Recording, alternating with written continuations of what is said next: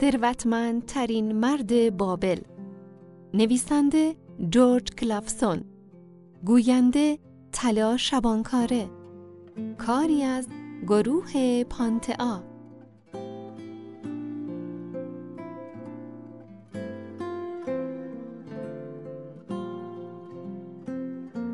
مردی در آرزوی طلا.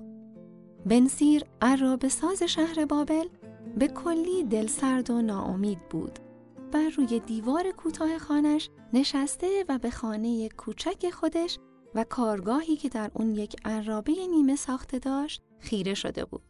زنش بارها در جلوی کلبه ظاهر شده بود و دزدکی به اون نگاه می‌کرد تا بهش بفهمونه که ذخیره آزوغشون تقریبا به پایان رسیده و اون باید مشغول به کار بشه و عرابه نیمه ساخته رو با کمک اره و میخ و چکش تموم کنه. سنباده بزنه، رنگ کنه و چرخهای اون را روکشی از چرم بکشه تا بتونه اون رو تحویل مشتری پولدار خودش بده و در مقابلش هم مزدی دریافت کنه. با این وجود اون با بدن درشت و ازولانی خودش با بیحالی بر روی دیوار نشسته بود. اون در ذهن خودش مشغول حل معمایی بود که پاسخی برای اون پیدا نمی کرد.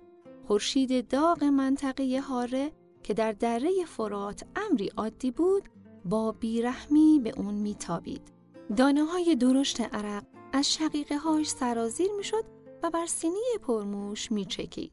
در پشت کلبش حسارهای بلندی قصر پادشاه رو پوشونده بود و کمی اون طرفتر برج رنگین معبد بل سر به فلک کشیده بود.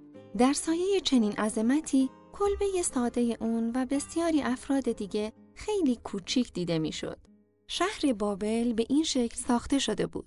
ترکیبی بود از شکوه و بینوایی، ثروتی خیره کننده و فقری شوم که در میان حصارهای شهر بدون نظم و نقشه در کنار همدیگه قرار گرفته بودند.